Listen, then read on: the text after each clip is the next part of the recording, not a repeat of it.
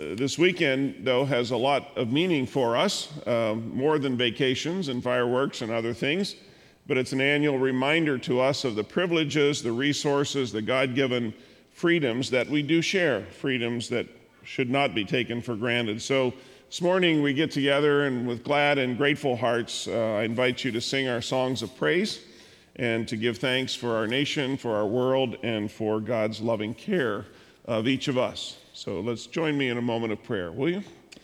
God of love, you have brought us into this uh, community uh, with people of, uh, of a lot of different uh, places, from a lot of different places and a lot of different um, uh, needs and a lot of different uh, concerns this morning. and we are here today to give you thanks and praise for the gift of your Son, Jesus Christ. So open our hearts that we may see our differences as a joyful expression of your never ending creation, but instill in us a spirit of acceptance and understanding so that we can go from here to be Christ uh, to the nation around us. And we pray it all in Jesus' name. Amen. There's a famous quote by the 15th century reformer Martin Luther, which was central to Luther's view of the spiritual life. It's one simple sentence filled with meaning. And he said, The whole Christian life is a life of repentance. The whole Christian life is a life of repentance. Now, these words may seem strange to our modern ears. Repentance is not a concept we like to think about, it implies guilt, which we would rather not admit. It also speaks of changing our ways and reforming our habits, which is, in the best of times, is not easy to do. And perhaps some of us have been taught that repentance only happens once, the moment you become a Christian. So, why did Luther say that the whole Christian life, every part of it, is a life of repentance? Well, I can think of four answers to that question. First, a life of repentance means that sin remains a constant problem in the Christian life. Although some people would like to deny this fact, both the Bible and common sense teaches us that as long as we live in this fallen world, we will struggle with sin to one degree or another. And this point is debated in various ways in church circles. And since this is a message and not a theological paper, I don't want to get into that debate. But it seems to me that in some sense, our basic sinful nature remains a part of us even after we commit our lives to Jesus Christ. Now, all Christians are simultaneously made right with God and but we are still subject to sin. We are made righteous before God because of the righteousness that He bestows upon us, but our human nature is still attracted to sin. Sin is dethroned by Christ in the beginning of the Christian life, but it's not totally eradicated. Believers are not victorious over sin, whether that's known or unknown sin, in this life and in the process of being made holy, uh, will not be made complete until we arrive in God's presence. So the fact that sin remains an attraction for us until the day we die should not discourage us in the least. It just demonstrates our dependence on God and upon God's grace and forgiveness on a daily basis. Secondly, a life of repentance means that the only way to grow as a Christian is to take full responsibility for our actions. Now, this should seem to, this seems to be an obvious statement, but unfortunately, there has risen a theology today that seems to deny personal responsibility. In its eagerness to stress our identity in Christ, it seems to downplay the reality of sin and the believer's responsibility for sin. Scripture uh, clearly shows that Christ followers must take responsibility for their thoughts and actions. And I don't believe it's helpful to say, well, that wasn't me, that wasn't my fault when sin does occur.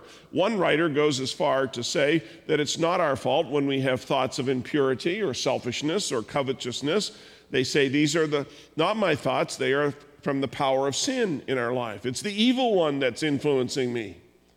But intended or not, this kind of teaching shifts responsibility for our behavior away from the person to this vague power of sin in our life and it misre- misrepresents the Apostle Paul's teaching in Romans chapter 7.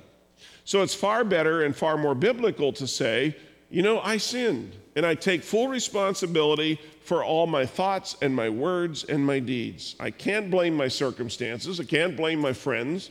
I can't blame my loved ones or the world around me or my human nature or the power of sin within me or even the devil. I must admit that I choose to sin and I have to confess that sin. I did it, no one else made me do it, and I need to face the consequences. Any teaching that moves us away from direct personal responsibility for sin must be resisted as less than truly biblical. Now, third, a life of repentance means that even though we are saved and in Christ, our sin still brings some negative consequences that we have to face. To say, that, uh, to say this is to say that sin does have consequences. It's true for Christians and non Christians alike. We dare not infer that because we are completely forgiven by the blood of Christ, that we are somehow freed from the consequences of our sin. Sin always brings pain and suffering. Personal sin must be taken seriously and must be admitted to honestly. And unless we confess our sins, we're not going to prosper. Proverbs 28:13 says, "People who conceal their sins will not prosper, but if they confess and turn from them, they will receive mercy." Without confession, our prayers will be hindered. Psalm 66, 18 says, If I had not confessed the sin in my heart, the Lord would not have listened to me. Without confessing our sin, we will suffer in every area of our life personally, physically, emotionally, spiritually, relationally. And then, fourth, a life of repentance means that daily confession and repentance opens the door to spiritual growth. Now, these acts of the soul produce three positive benefits. First, they develop hum- uh, humility in us and destroy pride that creeps into our life. Secondly, they create a deep desire in us for the grace of God. And third, they force us back to the cross for the power that we need to walk in obedience uh, with God. Now, seen in that light, Martin Luther's comments seem to make perfect sense. The whole Christian life is a, is a life of repentance.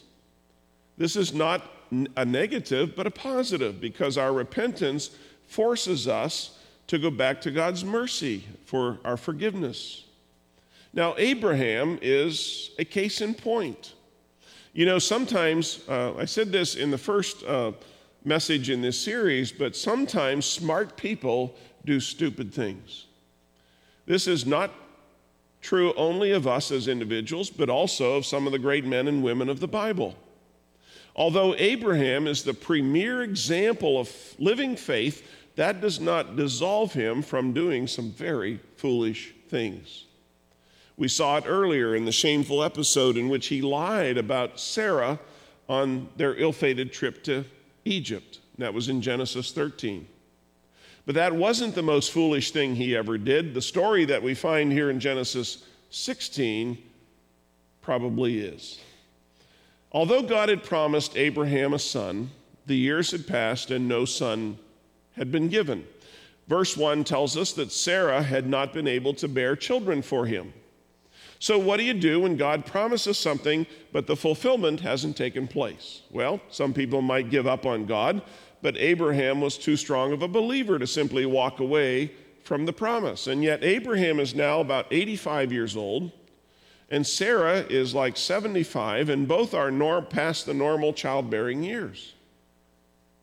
So it's simply not feasible uh, to believe that a child could be born to them through the normal means. But perhaps God intended them to be creative. So Sarah is certainly up to the task. Verses 1 and 2 says, But she had an Egyptian servant named Hagar so Sarah said to Abram, The Lord has prevented me from having children. Go and sleep with my servant. Perhaps I can have children through her. And Abram agreed with Sarah's proposal. And as strange as this may sound to our modern ears, it apparently was not all that unusual in those days. This was an ancient custom to ensure that the birth of a male heir. So Sarah took it upon herself to resolve the problems of her barrenness. Now, Sarah certainly gets high marks for creativity and for boldness. She also scores well for facing her problems decisively. Moreover, in Genesis 16, tells us that Abraham immediately agreed with Sarah, and when she brought Hagar to him, he slept with her. Now that raises an interesting question for me. Why did Abraham agree to Sarah's scheme? Maybe because he wasn't getting any younger. God didn't seem to be moving very fast. God had, had not told them who the mother of the promised child would be.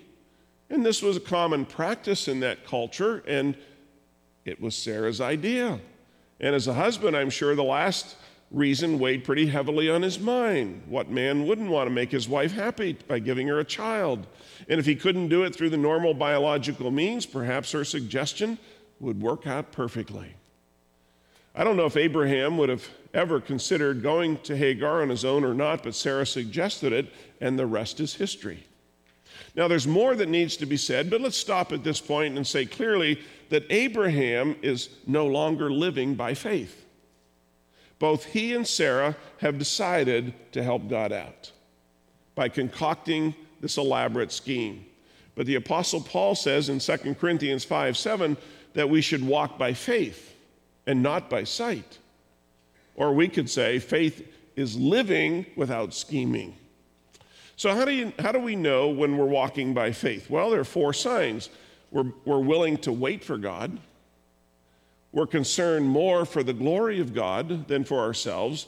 We're obeying God's word, and we have a deep peace and joy within ourselves when we are in the center of God's will. And Abraham and Sarah failed on all four counts. Now, at first, it may have seemed that their plan was working, but in the end, whatever we do on our own usually turns out bad, doesn't it? Eventually, it doesn't turn out as well as we hoped. Scottish novelist George MacDonald put it this way He said, In whatever a person does without God, they must fail miserably or succeed more miserably. Abraham is about to miserably succeed. Hagar is now uh, pregnant, and immediately she begins to despise Sarah. And who can blame her? After all, it's clear that Sarah is merely using her to get a baby for her husband. In the first place, the very act that brought this child into existence drove, drives a wedge between the husband and the wife, Abraham and Sarah. Was it adultery? Yes. Even though it took place at Sarah's instigation. No husband can sleep with another man's wife without driving a stake in the heart of their own marriage. So now Abraham has a problem on his hands. He's got an unhappy pregnant maidservant, and things are just about to get worse. He and Sarah's clever plan begins to blow up in their face, and during the long months of pregnancy, every relationship in this family begins to unravel. Hagar despises Sarah. Sarah mistreats Hagar. Sarah blames Abraham, and Abraham kind of throws in the towel. Nothing good is going to happen. Talk about a dysfunctional family situation. But note this this happened because of the deliberate scheming of a husband and wife who couldn't and wouldn't wait for God. Because they felt they had to take matters in their own hands, Hagar, who was basically an innocent bystander when all of this happened, when all of this started, and Sarah, they can't stand each other. And now Abraham is caught in the middle between two very angry and jealous women. Now let's stop again for a moment and ask a simple question What's wrong here?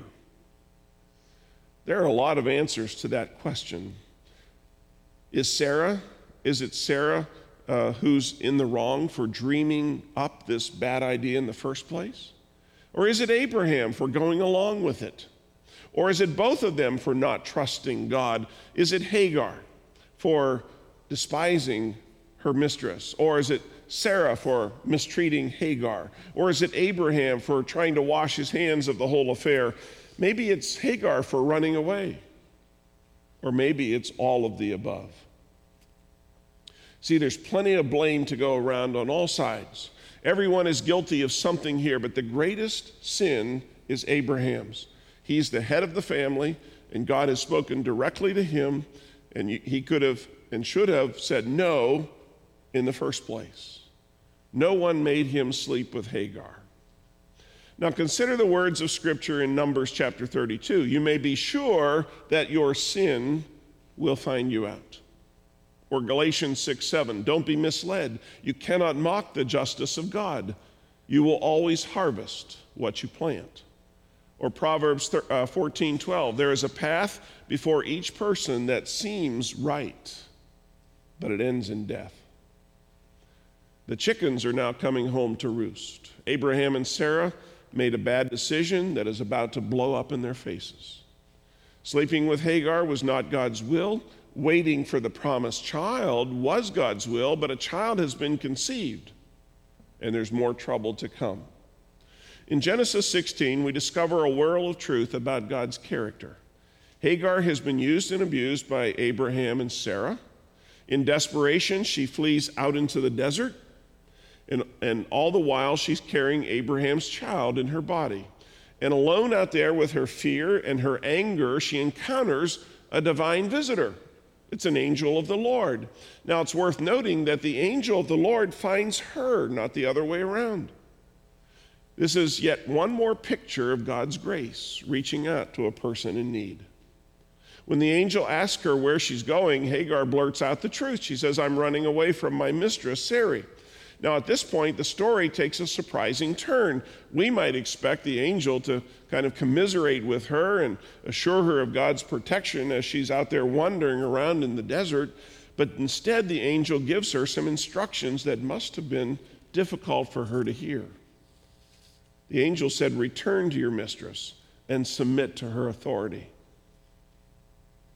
There are many reasons why Hagar might have disobeyed that command, perhaps a fear of further mistreatment, the unresolved anger toward Abraham.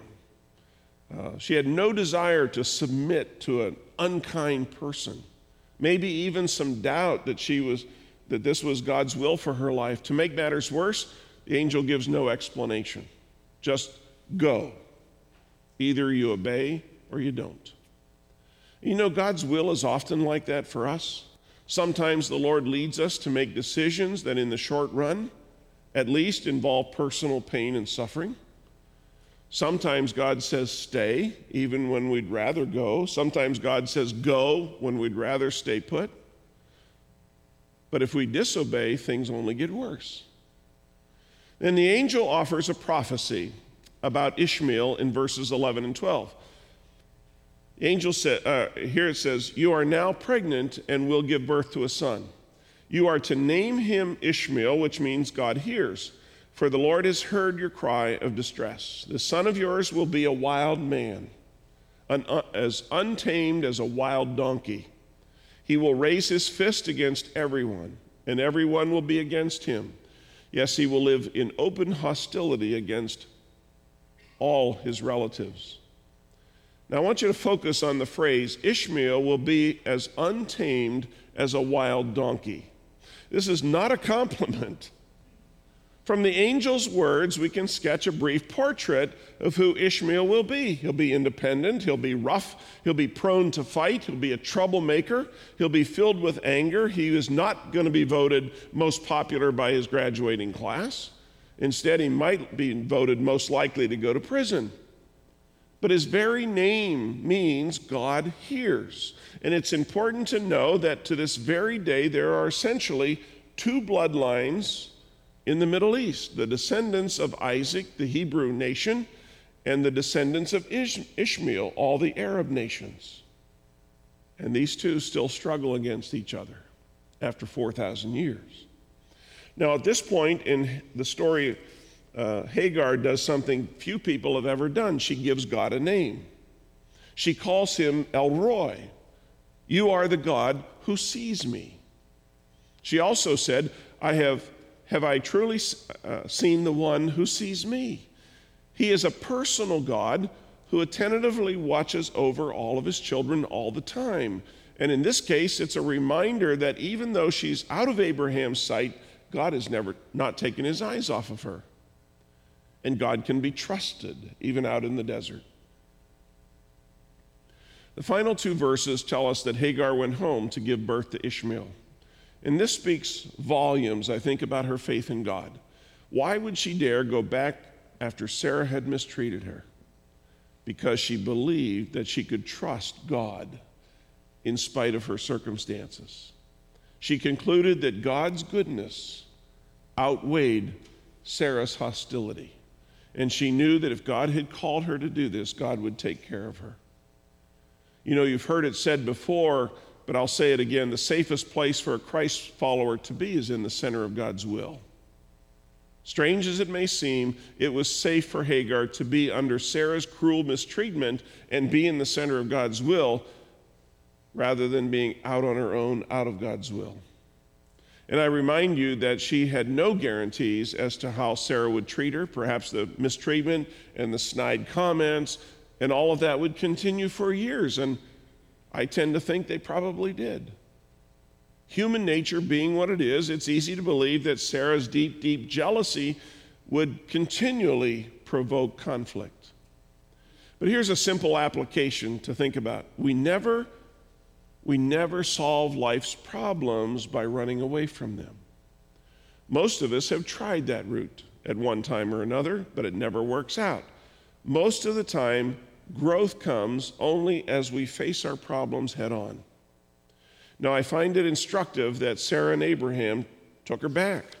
And I'm sure Abraham wanted to do that. After all, she was carrying his child, and I'm just as sure that Sarah probably didn't. Nevertheless, they took her in.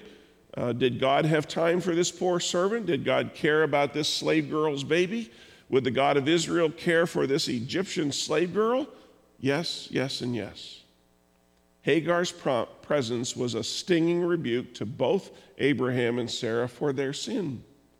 They couldn't look at her without being reminded of their folly, of their scheming. Uh, and, and we remember Luther's words the whole Christian life is a life of repentance. Even the name Ishmael served as a constant voice from the past, reminding them that God had heard the cries of this despised servant girl. Abraham and Sarah would wait and then suffer the consequences of their sinful impatience. More than that, the world still suffers because of their impatience as the nations of the Middle East, which are descendants of either Ishmael or Isaac, quarrel with each other to this very day. Psalm 27:14 reminds us wait patiently for the Lord.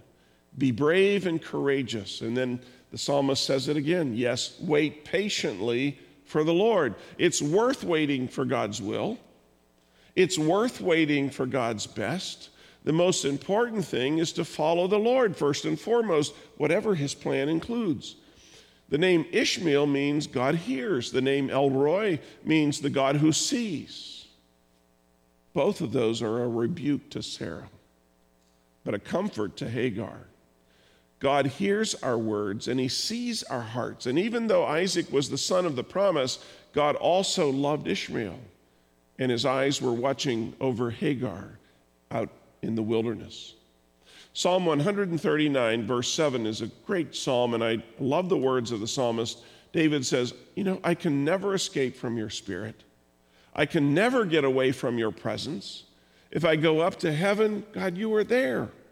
If I go down to the grave, you are there. If I ride the wings of the morning, if I dwell by the farthest oceans, even there your hand will guide me and your strength will support me.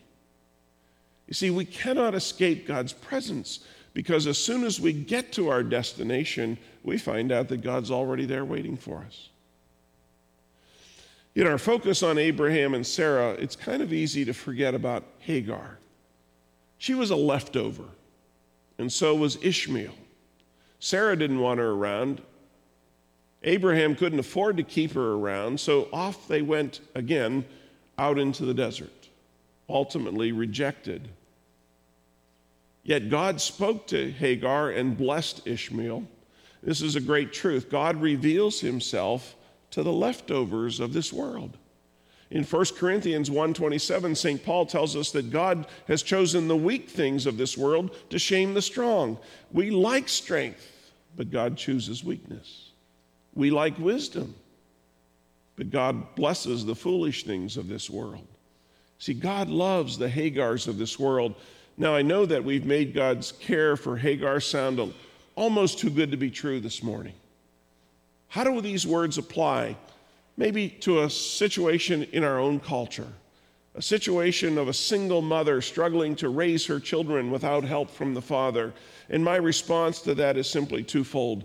Because God loves the underdogs of this world, God enlarges our capacity so that we can do more with less. Like the miracle of the bottomless pitcher of oil in 2 Kings. And secondly, the Bible tells us that God reveals himself in a very special way to orphans and to widows and to the poor and to the needy and to the homeless and to the hurting. And often these are folks that see a side of God that people who are comfortable never see. So as we come to the end of this amazing chapter, Let's use the words of Romans chapter 5, verse 20 as a fitting summary. It says, God's law was given so that all people could see how sinful they were. But as people sin more and more, God's wonderful grace became more abundant. Abraham and Sarah paid dearly for their foolish mistake. For Hagar, humiliation was followed by blessing from God. And years later, Isaac, the true son of the promise, would be born. But in this story, there is both warning and hope combined. Detours do not mean dead ends. God sees and God hears us. And those who wait for God will never be disappointed. Let's pray. Father, our hearts go out to Hagar. This morning she suffered slavery and jealousy and mistreatment, and yet you saw her and you had a plan for her life. Lord, you have a plan for our lives too, for the lives of our brothers and sisters here this morning. Help us to be willing to submit to whatever situation you call us to. And let us not be too inflexible or too proud to walk the path that you've set before us. Help us, God, to follow Hagar's example of obedience to you. And it's in Jesus' name we pray. Amen.